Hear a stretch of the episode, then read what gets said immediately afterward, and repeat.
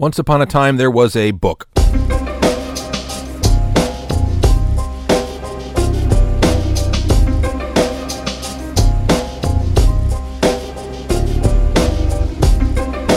Hello, and welcome to Book, a Bible podcast for everybody. I'm Josh Way.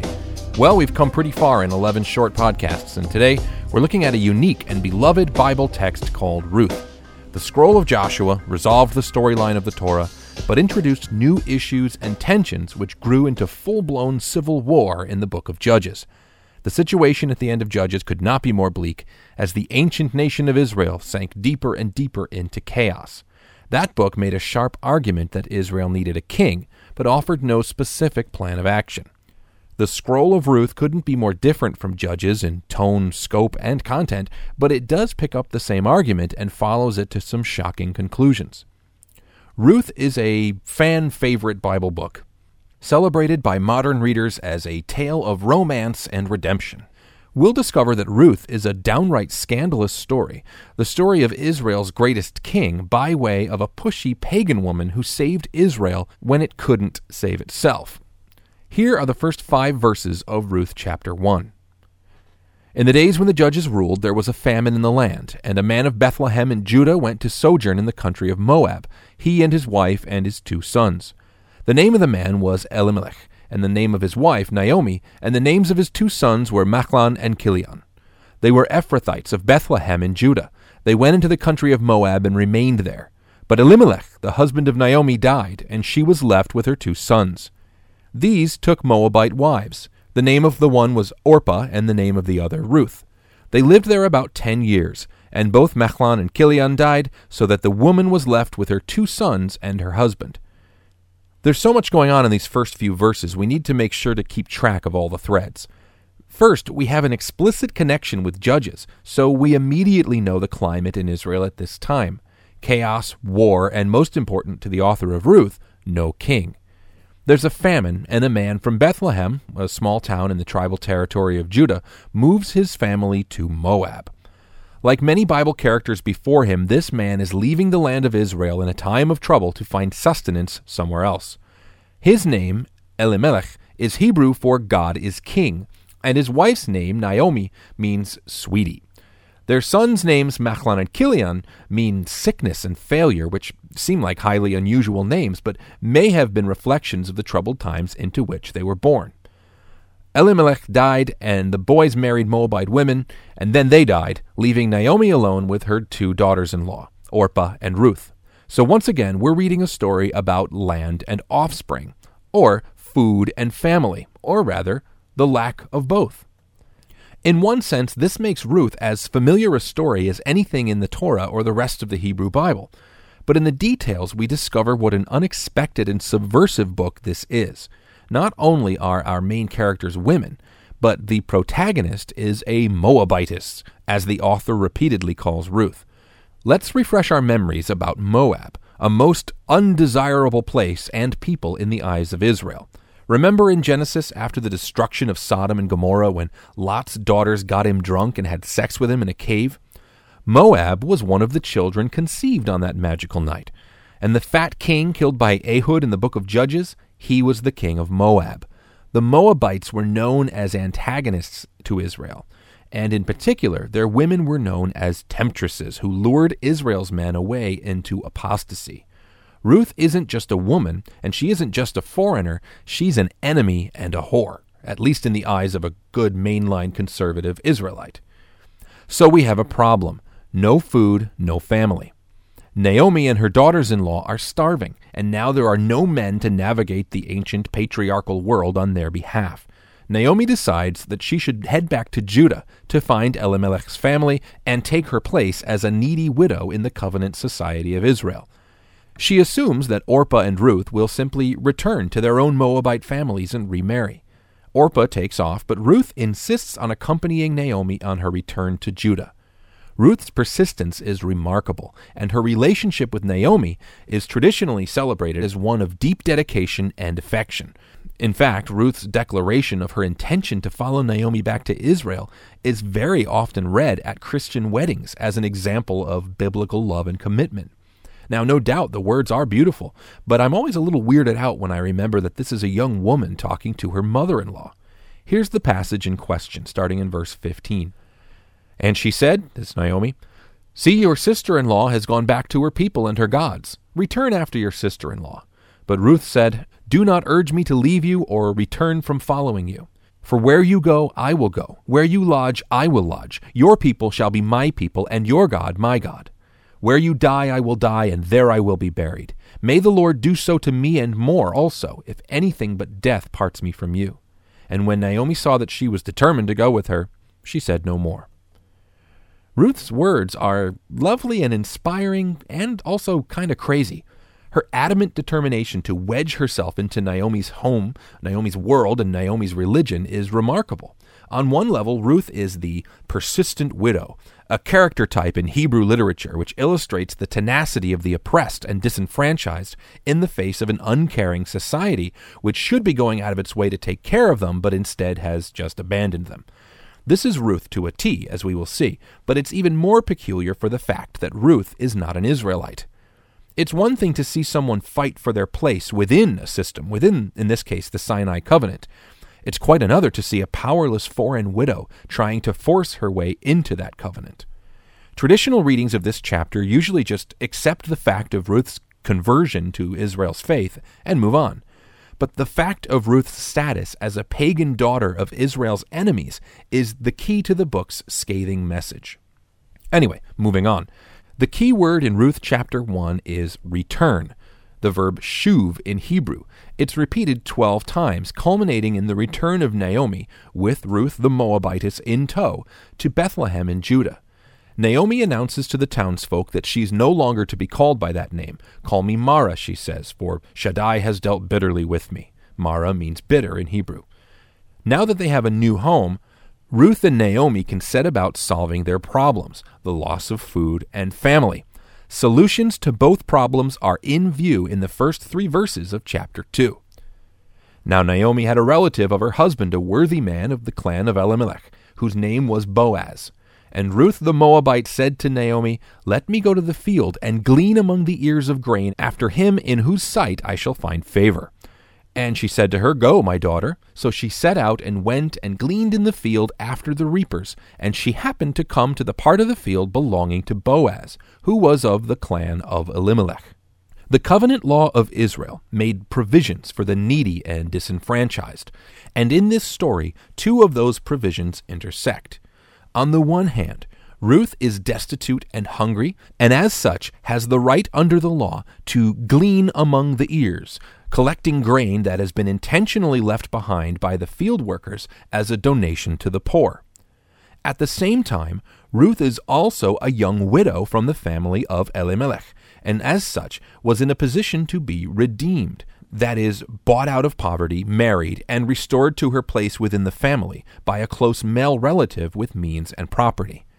Naomi identifies such a man, named Boaz, and Ruth decides to show up at his field and glean, she is claiming the first provision, that of a starving citizen, but hoping to make herself visible and invite the second provision, redemption by Boaz. The text is coy about it, and she happened upon the field belonging to Boaz. But this is not just happenstance. This is Ruth being persistent again, sticking her foot in the door, trying to kickstart her own rescue. And this raises the central question of the book of Ruth are the Israelites so numb and self interested that a powerless pagan widow has to kick the door down and demand justice? If the covenant makes clear provision for women in their circumstances, why do Ruth and Naomi need to plot and scheme to take advantage of it? This is the scandal at the heart of the book that modern interpretations often miss. If the people of Israel won't keep the law, a female enemy will step in and keep it for them. The details of the story are about Ruth and Boaz, but ultimately, we will see, the story's invective has a much broader target. Disconnecting Ruth from Judges is the first step to missing all of this. But we're getting ahead of ourselves. So Ruth gleans in Boaz's field and makes herself known to his staff. When he arrives to oversee his workers, they introduce him to this girl who just showed up to glean and hung around all day. Now here's their conversation starting in verse 8. Then Boaz said to Ruth, Now listen, my daughter, do not go and glean in another field or leave this one, but keep close to my young women. Let your eyes be on the field that they are reaping, and go after them. Have I not charged the young men not to touch you? And when you are thirsty, go to the vessels and drink what the young men have drawn. Then she fell on her face, bowing to the ground, and said to him, Why have I found favor in your eyes, that you should take notice of me, since I am a foreigner? But Boaz answered her, all that you've done for your mother in law since the death of your husband has been fully told to me, and how you left your father and mother and your native land and came to a people that you did not know before. The Lord repay you for what you've done, and a full reward be given to you by the Lord, the God of Israel, under whose wings you have come to take refuge. Then she said, I have found favor in your eyes, my lord, for you've comforted me and spoken kindly to your servant, though I am not one of your servants. Boaz is gracious, generous, and protective toward Ruth and this encounter is traditionally read as the flirtatious prologue to a romance. But given Ruth's circumstances and her intentions in coming to the field this day, we can imagine that she is somewhat disappointed. Boaz gives her unlimited access to his fields and even lets her eat a meal with him and his men. But at the end of this day, Ruth remains a destitute widow. Boaz's kindness is palpable, but his intentions are somewhat sketchy. He tells Ruth that he's heard all about her plight if that's true, and if he is one of the designated family redeemers, then why did she have to finagle her way into a meeting with him? Of course, he's not completely unsympathetic. Ruth's Moabite heritage may be the reason for his hesitation. But to turn him into a romantic hero is simply to ignore the loud tension in the text. That night, Ruth returns home to Naomi with a huge quantity of grain, and their plotting resumes. Their first problem, loss of food, is temporarily solved, but they're no closer to any permanent remedies. So in the next chapter, they turn up the heat. At Naomi's direction, Ruth bathes, anoints herself with perfumes, dolls herself up, and heads back to Boaz's threshing floor in the middle of the night. The threshing floor is a flat space adjacent to a field where grain is processed into a usable product. Boaz and his workers are apparently working a night shift, and her first scheme having been only mildly successful, Naomi brings out the big guns. Here's the text, starting in verse 7 of chapter 3. And when Boaz had eaten and drank, and his heart was merry, he went to lie down at the end of the heap of grain. Then she came softly and uncovered his feet and lay down. At midnight the man was startled and turned over, and behold, a woman lay at his feet. He said, Who are you? And she answered, I am Ruth, your servant. Spread your wings over your servant, for you are a redeemer. The midnight encounter of Ruth and Boaz on the threshing floor is one that religious readers of the Bible work overtime to defang and sanitize. It's usually presented as a romantic but sexless encounter between two righteous lovebirds. And while there is no explicit hanky panky, there's also no getting around the questionable nature of Naomi's plan she's sending Ruth to offer herself to be compromised, so that Boaz will have no choice but to redeem her, or at least pay her off. And for Ruth's part, she seems complicit, but her actions tell us that she has a plan of her own. Naomi is willing to offer Ruth up as a sexual object, but Ruth presents Boaz with a choice take me in the easy way, or be a man of Israel and redeem me. And when Ruth uncovers his feet, this is very similar to a Hebrew idiom referring to a gentleman's private parts.